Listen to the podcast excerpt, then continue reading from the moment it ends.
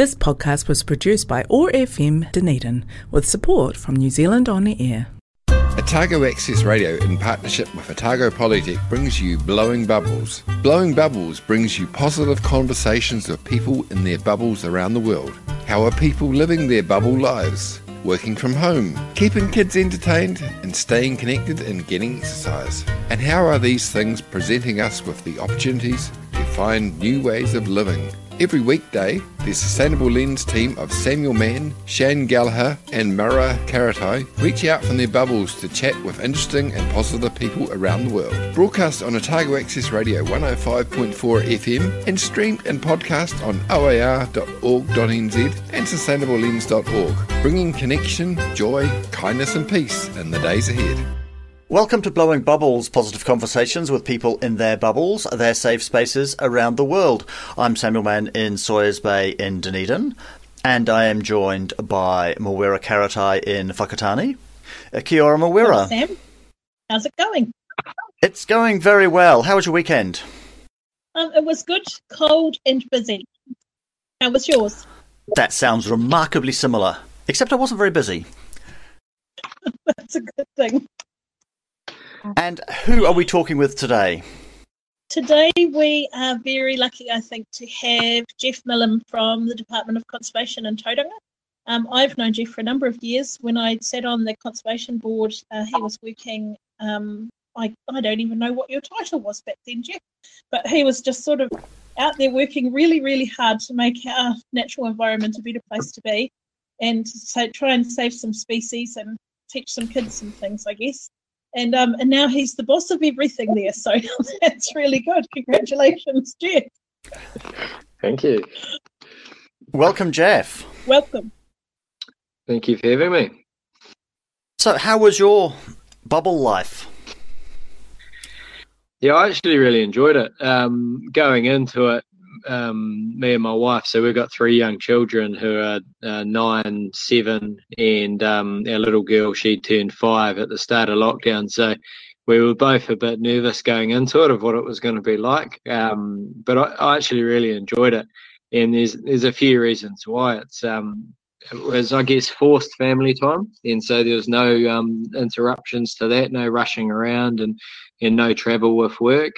Um, and it just worked out really well. It was probably the busiest period of my working for DOC that I've had over the last 11 years, um, just because of all the, um, especially as we're changing levels um, and working out what that means for us in our work, um, but also at the same time, uh, starting to realise the potential opportunities that might come out the other side of the, the lockdown period. So, with primary age kids, you've discovered what it's like to be a teacher. Yeah, yeah. Well, luckily, um, my wife hasn't been working um, through this time. She's been doing a bit of study, so she, um, uh, guess, copped the, the lion's share of um, being the home teacher um, and did a really good job. Um, but yeah, I certainly um, enjoyed being a small part of that as well. Um, but also the ability to, you know, have a couple of hours off in the middle of the day and do stuff with the kids, give her a break, and um, you know, do my work at um, more strange hours, um, you know, very early starts and the odd late finish to enable to, um, to do that. So yeah, it was certainly um, interesting. wasn't rosy all the time with the homeschooling. There was, I think, week five or six where, um, yeah, we didn't like each other for a day or two there. Apart from that, it was a pretty good experience. Were you able to get them outside and do a bit of learning in the forest or something? Yeah, um, well, later on we could get into the forest, but early on, um, I mean, we're quite blessed where we live. I live in Papamoa, which um, near the beach, so we could get down and, and walk down the beach and stuff like that, even when we're in level four, um, in full lockdown mode. But yeah, during the during the days, yeah, I'd take a couple of hours off, and we did a lot of bike riding around the streets, which a lot of families around here were doing. It was actually really cool to see. Um, people out there bonding as families, getting some good exercise.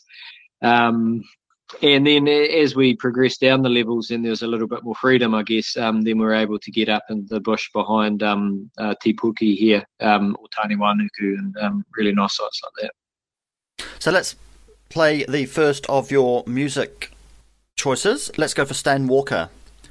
Okay. Why did you choose this one? Uh, over the last year or so, I can't remember when he put it out, but I, I just really enjoy. I've always enjoyed Stan's music. I remember when he was on, was it New Zealand Idol or whatever it was that he where he became famous. Me and my wife were watching him through that period and have followed him ever since. But the fact that the songs in Te Māori is fantastic, and it, it's you know seeing that movement of a lot of um, songs that are played on mainstream radios and stuff like that um, in Te Reo Māori is just fantastic and a, a really good symbol of um, us moving forward as a, as a country. No te no tata, no te whenua o te tātou, aha mai koe, ka whawhai tonu mātou mo. O au to maunga tūtonu, ko te moana pari mai koe, ko koe te aua i. Ko taua ano taua No te ole i kura waka. Hei tiaki e te whenua. Nei. O te aroa he iwi E mana tuku i ho mai ano Whenua haumako, wairua ora. Whai ato ara ki te putunga te piti no tata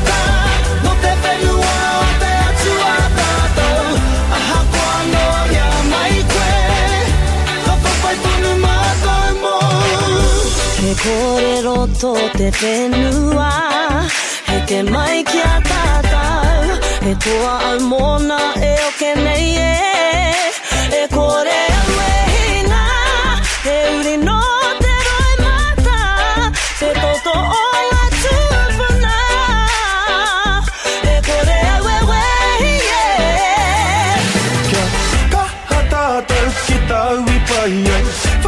Whakatina na kaua e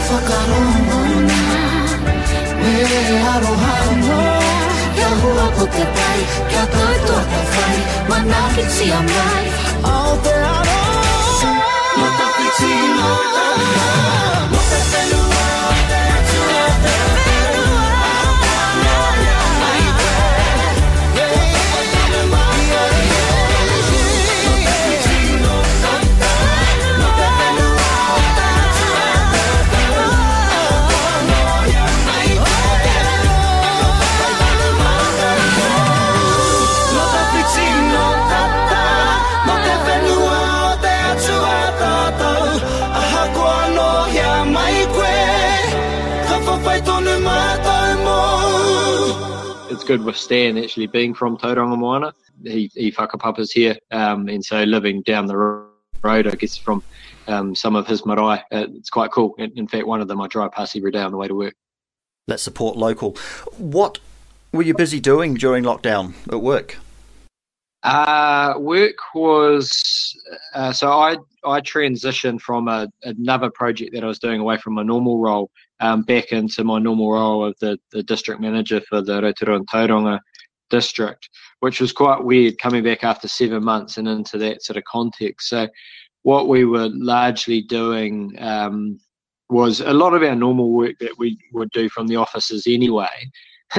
but it probably was the hardest for our field based teams because they're normally out there um, in the bush on, on the tools um, for for a few of our crews, that's primarily their, their job, and they only come into the office to do um, you know administration tasks and stuff like that.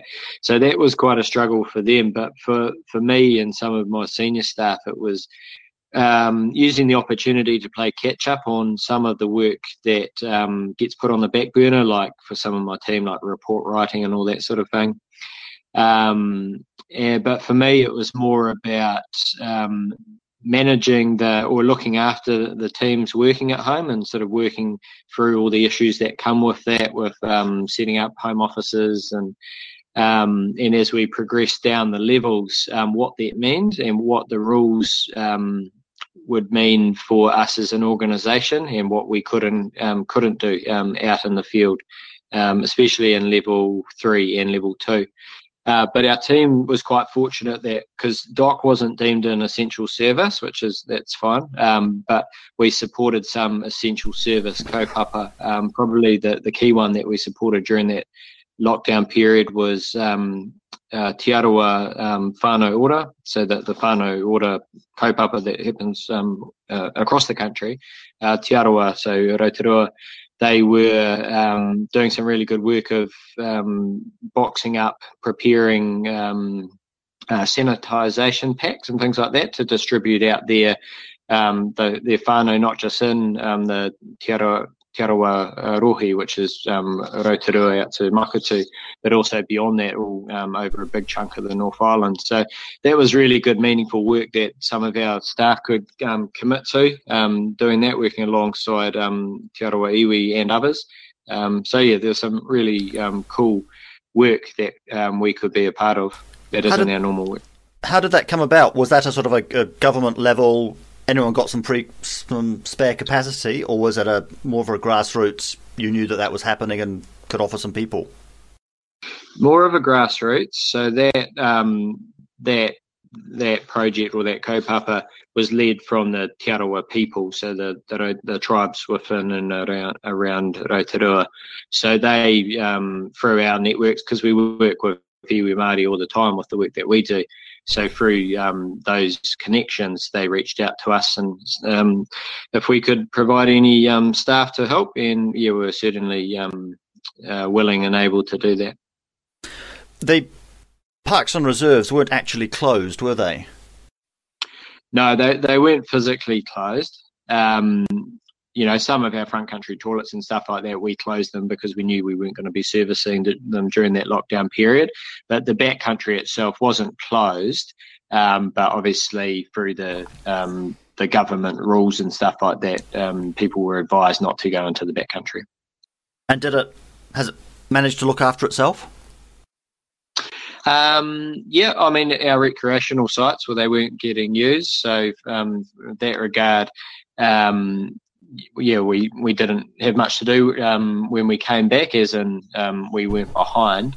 Uh, and the biodiversity, I guess, the, um, because some trapping work and that sort of stuff wasn't being done, um, yeah, no doubt there was a, um, you know, it's a window of opportunity, I guess, for the, the pests. But because it wasn't that long a period of time and it was earlier in the year, if it happened around the sort of winter, springtime where a lot of pest control operations happen, it might have been a different story.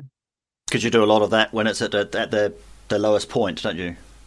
Yeah, into um, winter going into spring where the food sources are very low. Um, and so it means that the, the, the, rats and the stoats and that sort of thing are very hungry. So they're more susceptible to taking bait because there's, um, yeah, not other food available for them.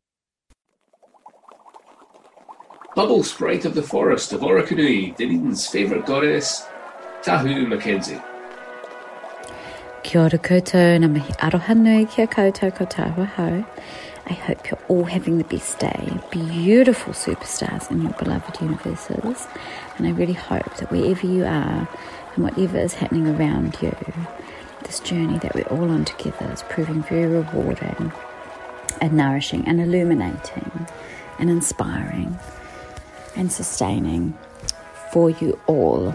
And I hope that this time that we have been sharing together, and I'm so grateful for this time through lockdown level four, level three, level two, and now level one, has really helped to elucidate for you the triumph of nature's art that you are connected to all life in an infinite web, the product of literally billions of years of co evolution on this paradise planet, and here making things better. Thank you. Thank you for physically manifesting at this time.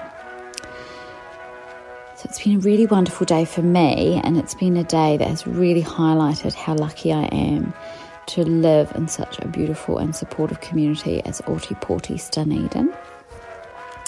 So I woke up very early this morning and I drove out to the Dunedin airport. And with lots of other wonderful, brave people, we pulled a plane down the runway. And we were all wearing special Dunedin t shirts and we were all showing our love and our appreciation for our paradise home, Ōtepoti Dunedin. And it was really exciting and really fun. And I never ever knew or thought that I would be pulling a plane down a runway with lots of other beautiful people to say, we're all pulling this together. We're all here supporting our community and making this work in a new way post COVID. So here we are. We've done so well. I hope everyone's feeling really proud. And I hope that wherever you are, you're really feeling that sense of a supportive, inspiring community around you. And of course, this time over lockdown gave us the opportunity to really feel the love and support of the living world, the natural world, the real world around us as it came in more and more as the human world receded over lockdown. And I've been really grateful for all the people who have approached me in my role at Orokonui Eco Sanctuary to want to connect more and learn more about the real world, particularly our lovely native birds. So we've been so lucky. And Harvey Penfold and I, of course, have been so grateful for the support of our bird feeders, Peka Peka bird feeders for our native birds. And we're now able, it's very exciting.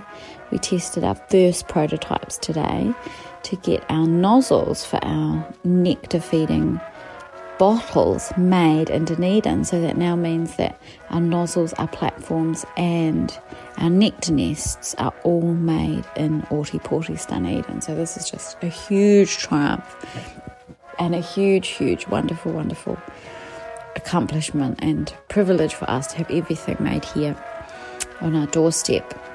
And of course, what that means is not only can we have infinite supply in terms of caring for our native birds, but we can support our beautiful home even more, Ōtepoti Dunedin. And although Harvey Penfold is not from here, he's really loving living here and it's really supported him to flourish. So we're so grateful.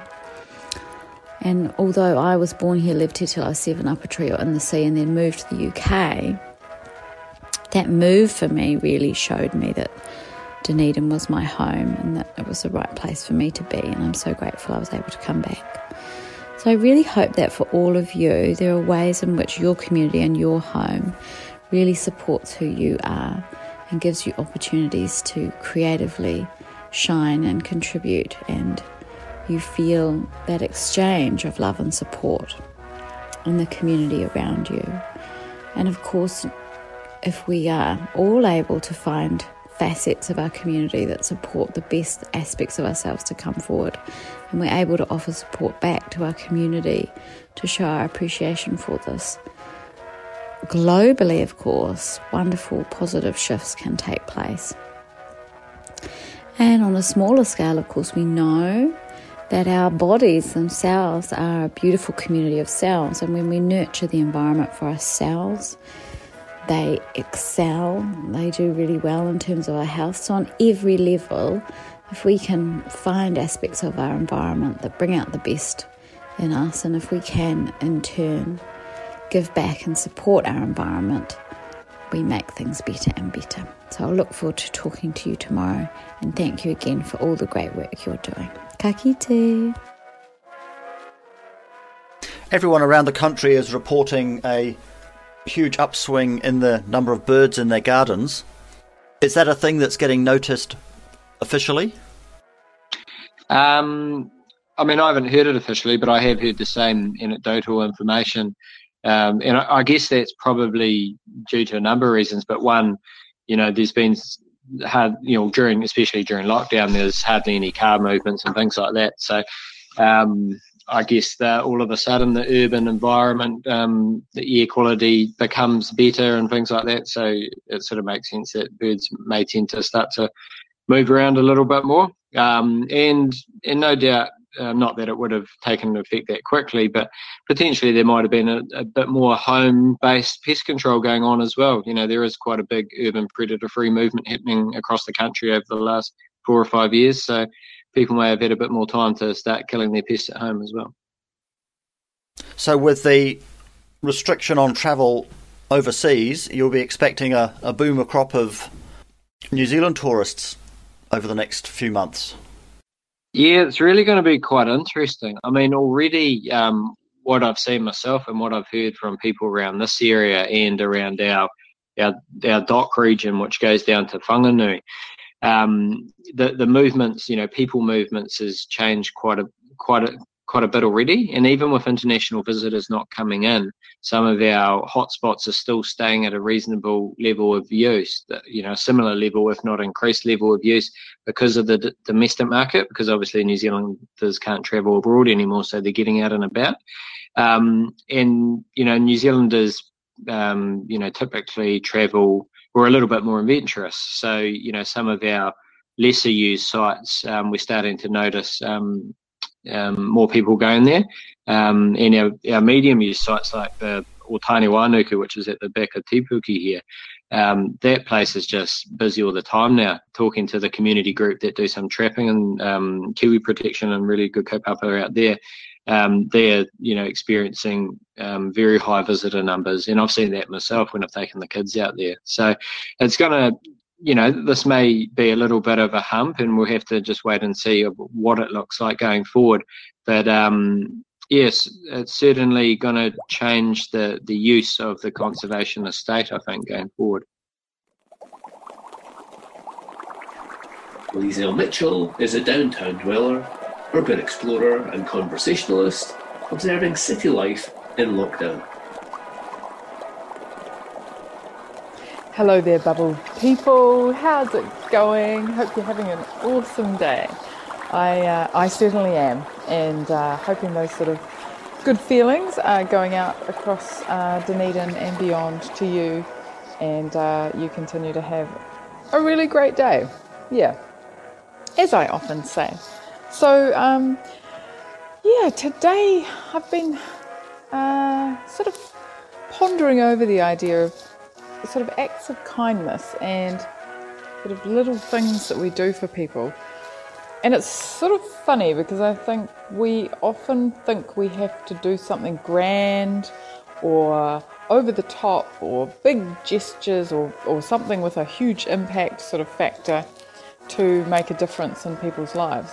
And well, while there are things you can do that are probably big impact factors, um, a particular decision you might make, or you know, having the opportunity to maybe give some money or to uh, kind of aid an organisation in a particular way, or maybe you're in a position to be able to um, volunteer your time so that you can make a real difference with your skill set to something.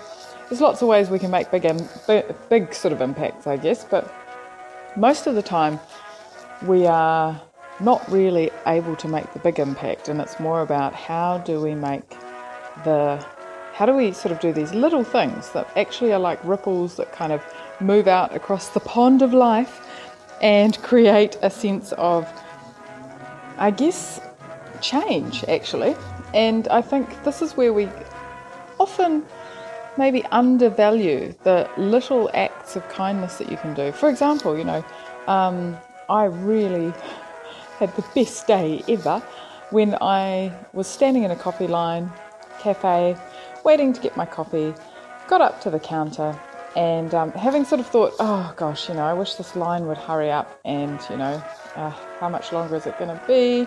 And I really want my coffee. So, being a little bit impatient, and I got to the front of the queue and ordered my coffee.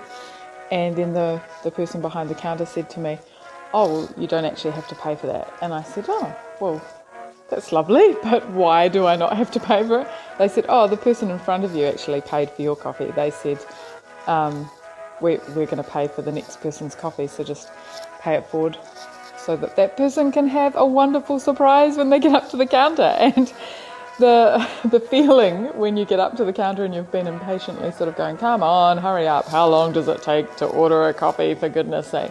You know, in your head, and only to discover that the person in front of you was actually incredibly generous and has just bought you a coffee. Now, that kind of thing is maybe not affordable for everybody. And, you know, it's not necessarily something everyone can do and maybe not do on a regular basis. But to maybe put $5 into the hands of, you know, the cafe and say, please pay that forward for the next person who comes through your cafe and orders a coffee. That coffee's paid for. What an amazing thing to do for, for someone, a stranger, someone you don't know at all, and maybe someone like me who was a bit impatient and, you know, starting to get annoyed with the world and feeling a little bit, you know, grumpy about things.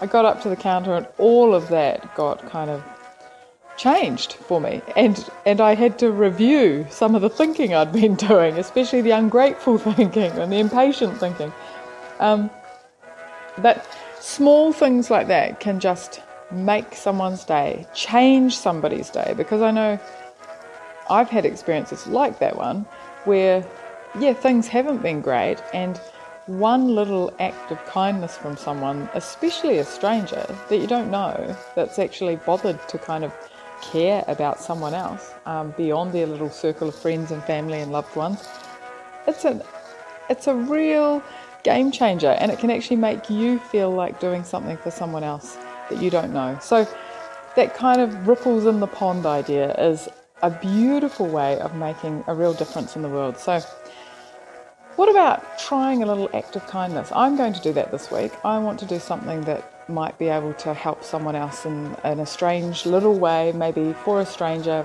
and see what we might be able to come up with. So that's my challenge for you this week. Get out there, see if you can do a little act of kindness and change someone's world. Okay, I'll leave you with that. Have a great day. Take care. We'll talk soon.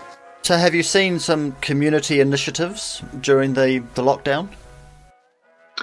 Um, community initiatives nothing new that I can think of, um, but it's probably more just the it highlighted the the willingness and the um, the passion that our existing community conservation groups, which we have a lot of them here in the the Western Bay of Plenty, well, the whole Bay of Plenty actually. Um, you know, they were just so eager to get out there, especially in that lockdown period, because I guess for many, you know, they they weren't working as much and they had time on their hand and they were just so keen to get out there and do, um, you know, th- their volunteer work. Um, you know, um, trapping, killing pests to look after the, the taonga species in, in the forests here. So, um, yeah, to me, it just showed the it, it, highlighted. I mean, we always we always knew that those community conservation groups and others, um, other groups of volunteers are, are, passionate about the work they do, but it um, yeah, just their eagerness, I guess. Um, and then as we transitioned down the levels, um, yeah, they were out there as soon as they were given the go ahead um, and doing that really important work and the work that they all love to do. So th- that was really, um, uh, really nice to see, I, I guess. Um, uh, not surprising in hindsight, but at the time it was just, yeah, it was really good to see. Is that an important part of the of your role? Is is building those community initiatives, building those those community connections? Yeah, absolutely, and, and supporting them. Um, yeah, because there's around here there's some groups that have been you know established for a couple of decades now, um, and then there's some new groups that have been starting up over the last um, through through to five years. Um, but then also working with um, with our treaty partner with uh, iwi and hapu, um, and supporting them and their you know desires and um, to play their role as, as kaitiaki.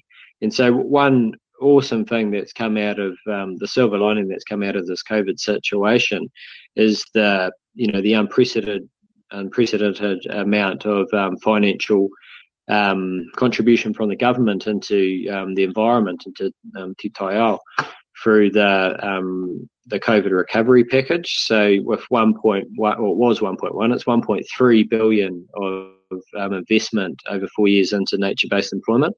So that's just fantastic, especially because jobs are at the forefront and having iwi and hapu at the centre of, of whatever that work is. It's given us the, I guess, the catalyst that here anyway in the North Island that we've been waiting for for a long time. That ability to um, resource iwi Māori, iwi and hapu, to um, to get out there and and um, be able to, I guess, um, uh, actively um, play their role as kaitiaki or their, their birthright as kaitiaki. So that's um, for me. That's probably been the highlight out of this whole last couple of months. Is just that um, that silver lining, that massive amount of resource that's landed. Um, and yeah, the fantastic leadership that I guess our government um, has has shown in that space. Um, you know, using environmental based projects as a place to um, uh, create jobs um, and enable iwi and hapu to um, be able to um, the resource to protect their you know their forests. One of the things that we've been talking about over the last few weeks is the the opportunity that it's given us to to show and understand the connection between systems. So this is a an environmental problem, as in the virus, and our response yep. has been very much on the the the people, the health of the people, and how connected that is to the economy. So it's interesting to see that what you're talking about there is that that connection is continuing in a slightly different way in the recovery. Yeah, absolutely. And then, you know, that ability to now connect a lot more people through employment to um, to the ngahere, to the forest, and to the whenua is going to be a re- really powerful tool for, for a mind shift to move us forward as a country, I think, and place more um, uh, emphasis or importance on the natural environment to not only to the natural environment itself, but to the to our own physical health, our own spiritual health, and, and certainly our um, cultural health as well. So it's a such a, a, powerful, and I struggle to articulate it very well sometimes, but it's such a powerful moment in time and such a powerful catalyst to move us forward as a country. And I hope that is happening or does happen in other, other parts of the world as well. I think we're pretty blessed with um, with where we are um, in in our in our little bubble in Aotearoa um, due to a number of reasons. One, us being in Ireland, and, and two, the leadership that our government showed to um, be be. So we're in this position of being, um, you know, largely COVID free. I know there's cases coming in as people return to the country, but it's just, yeah, I, I guess not just proud to be a New Zealander at the moment, but also um, feel very extremely lucky of where we live in in this time. I started then by talking about a recovery, and, and there's some discussion about whether or not we should be looking at it as a recovery or a, a regeneration as we move to a a new normal. And it sounds like you're seeing that it is a something different. If we are moving much more to that realization of those connections and the nature-based employment and so on. Yeah, yeah, I, I certainly think it is. Um, yeah, and and I'd hate for us to um, squander this opportunity as well. We really have to make the most of it as, as a country, um, because you know, well, one would like to think we're probably not going to get an opportunity or a um, um, such a severe pandemic like this that we've created into an opportunity in our lifetimes. You're talking about how we've responded and how the government's helped us respond and so on from all of those responses, both at the government level and the community level, what do you think we can learn from how we've responded to this pandemic for those longer term, perhaps bigger challenges that we face, the intergenerational ones, climate change, social justice, biodiversity loss? Can, can we take stuff from how we've worked? Yeah, it's a good question. Um, I mean, my short answer would be yes, um, and I'd probably need to give that a bit more thought to um, think what those um, learnings would be and how we'd take them forward. Um, but it's it's amazing, and, and looking back now, like it's it seems you know almost seem a bit silly that we couldn't realise how we could work. Like, sorry, so I'll, I'll just segue into um, working remotely. Like as in an organisation like DOC, we've you know we've had quite a high reliance on um, face to face in the way that we work, even though we're spread across the country. Um, and it's taken something like COVID to really, and it's not just you know, there's probably many organisations and businesses in the same um, position, but it's taken this lockdown period where we couldn't travel and we had to rely or um, learn to use technology to connect and it's actually you know how well it worked. I think surprised a lot of people especially like in, in my team a lot of people that aren't that tech savvy and things like that and probably have shied away from it. Um, we've actually realized that it, we can work like this a lot better. And so using our regional management team for example that are based from whanganui up to here with our centre in taupo um, we used to connect um, two day meeting together um, once a month or once every six weeks. But we've realised that you know the better way for us to connect now is more frequently, but via technology and just having the you know meeting quarterly or something face to face because it's still important to have that social interaction with our work. But um, we we've learned how to use the technology to um, one make us work more effective in general, um, but two you know save a lot of um, travel, etc., the expense of that, but also the the carbon footprint that that reduces at the same time. So no, that didn't really answer your question, but I'm yeah, certainly seeing those learnings of changing the way how we work going forward. I think it's going to make it an interesting challenge for people in the, the government or people who work for the government um, over the next few years on the grounds that people are going to point back to 2020 and say, look, see, we can change things we can make this difference. We can actually achieve stuff when we set our minds to it. Yeah, yeah, no, absolutely.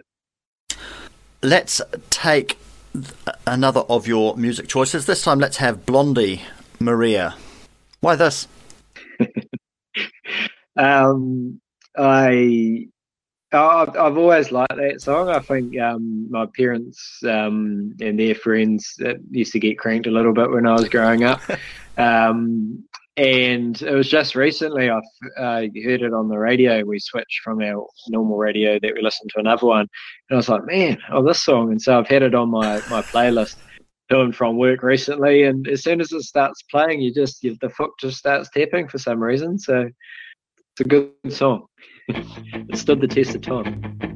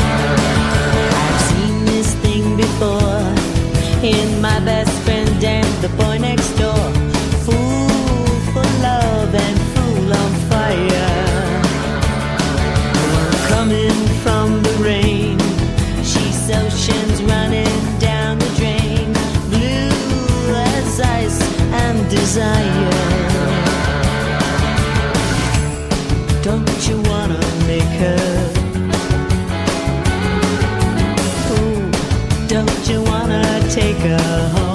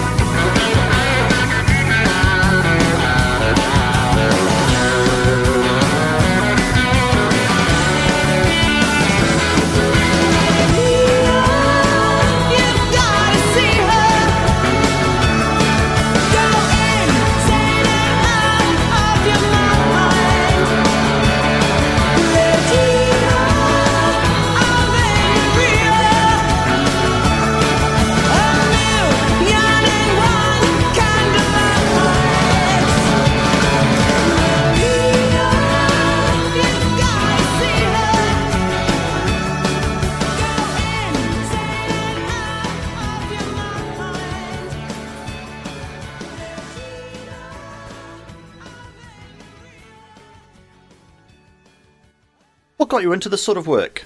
Didn't I see that you've got a marketing degree?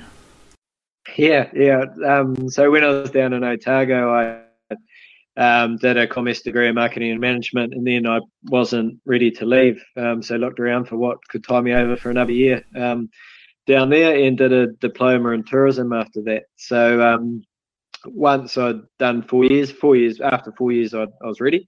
So I moved back to um, Whanganui, where I grew up, um, and ended up working in the uh, regional tourism organisation like um, Tourism Wanganui for um, um, yeah the, that sort of um, that sort of work. So in tourism marketing and things like that. So worked there for about three years, and then during that time, I met my now wife, and we wanted to move up to Papamoa in the Bay of Plenty. Um, and so w- was looking for work, and um, my dad's ex PA um, had moved up to Tauranga, so she was keeping an eye out, and she'd sent out down a newspaper clipping, and I'd looked at the title on it. And it was it was called Program Manager, Visitor Assets and Historic. I was like, oh, that's a mouthful. I wouldn't even know what that is. So I actually chucked it in the bin at work, and the next day the bin didn't get um, emptied for whatever reason, and I sat down at my desk and I saw it, and I thought, oh. I'll apply for it. So, luckily at that time is when DOC were trying to connect better with the tourism industry. So from just providing for, you know, just trampers and the backcountry users through to um, you know, better connecting ourselves as an organisation with the tourism industry. So that's how um, I guess I, I got the um, job once I applied for it and did the interview. So yeah, that's how I started with DOC. Um, so that was at the um, end of 2008. So I started the start of 2009. So um, been with them 11 and a half years um, and always been based in the Tauranga office, but um, 2012 um, included the Rotorua end as well.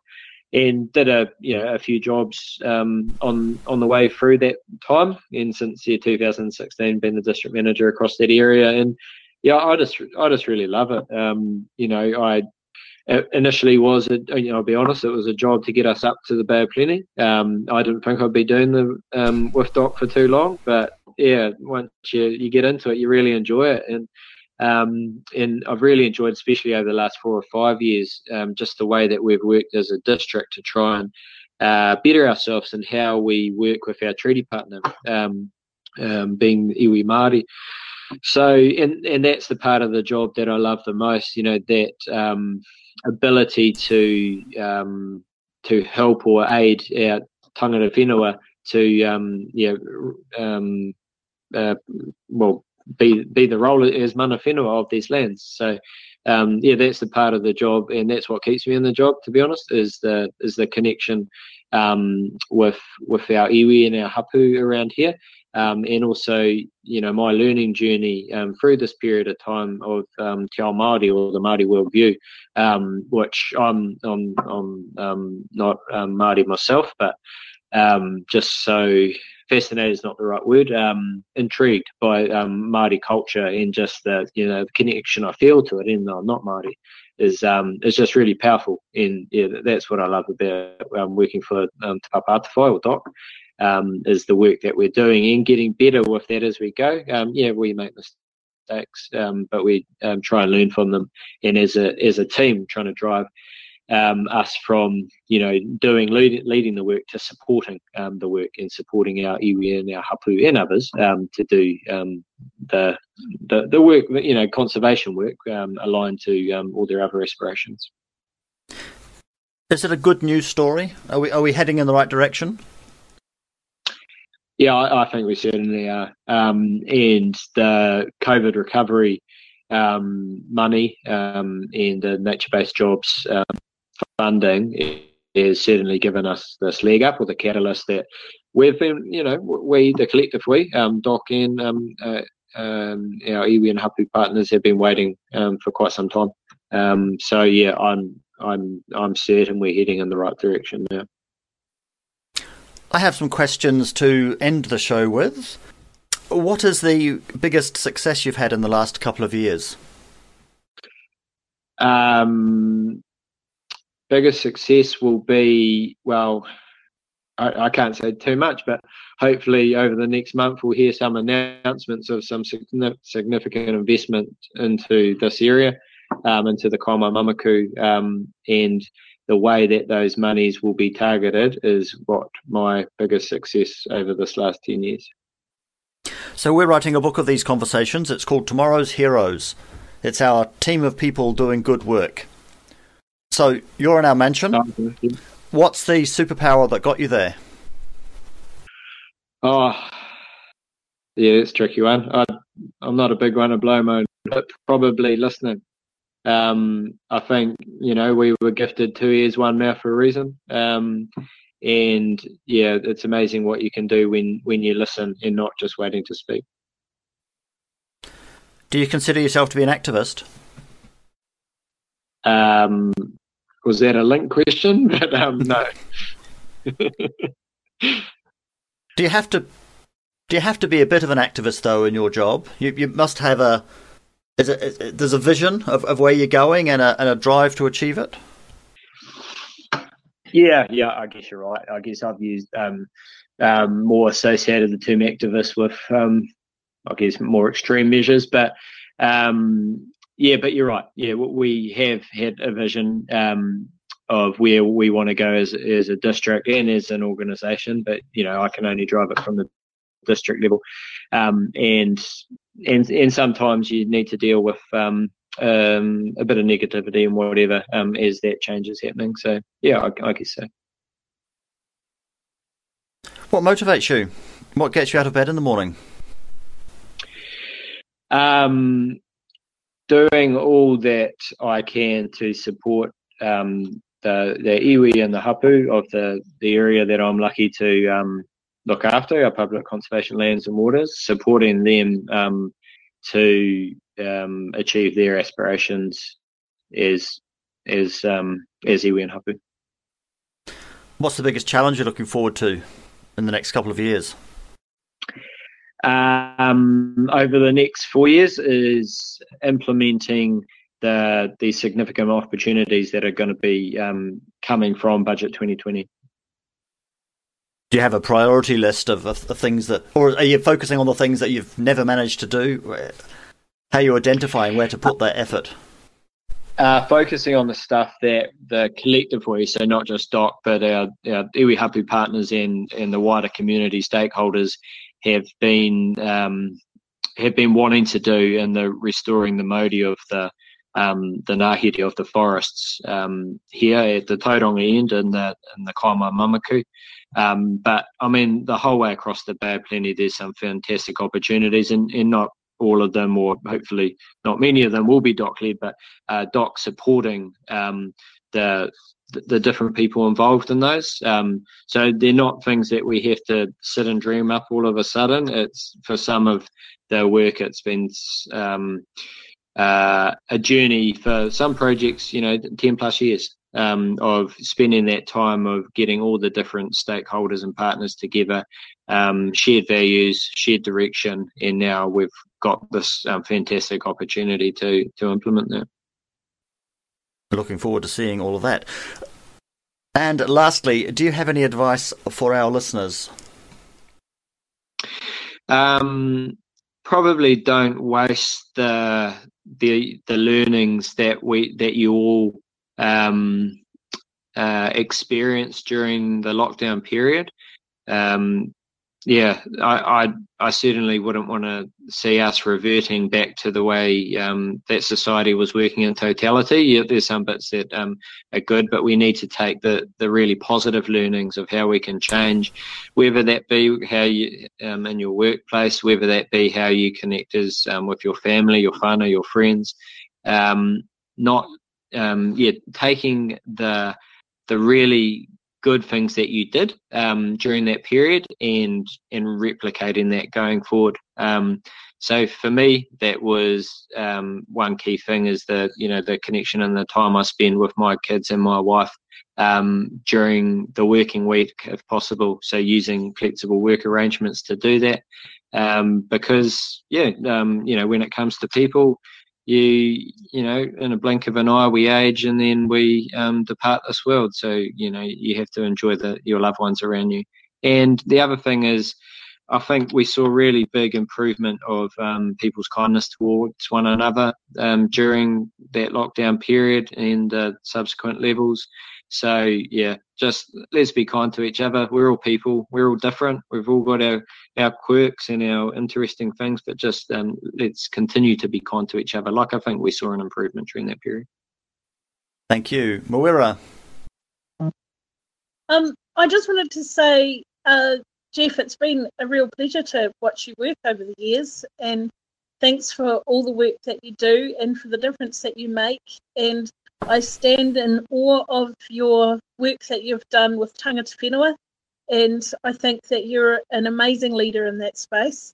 And thanks for that work, especially because we, we need more of that. We need to see more of that engagement between government and community and tangata whenua to really make a difference, I think, going forward. And um, so well done to you and your team for what is at times an incredibly thankless task with not much money to do stuff with. Mm. You do great work. No, thank you. And it's been fantastic working with you again, um, Mawera. Um, so, yeah, I'm pleased that we get to work together going forward. So, Same. Let's play out to Waymaker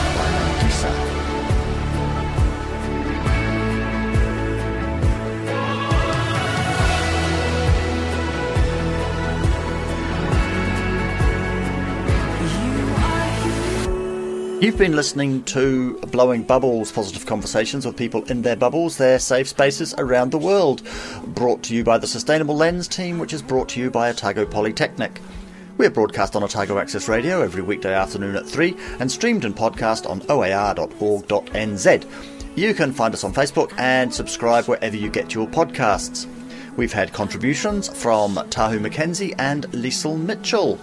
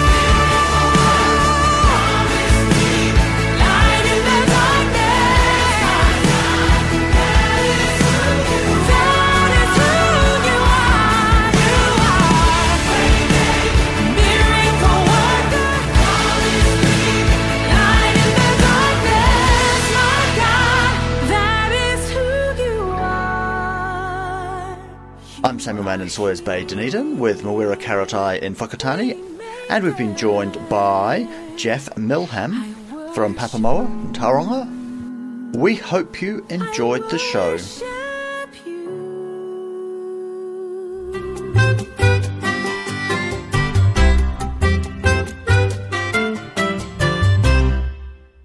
This podcast was produced by OAR FM Dunedin with support from New Zealand On the Air.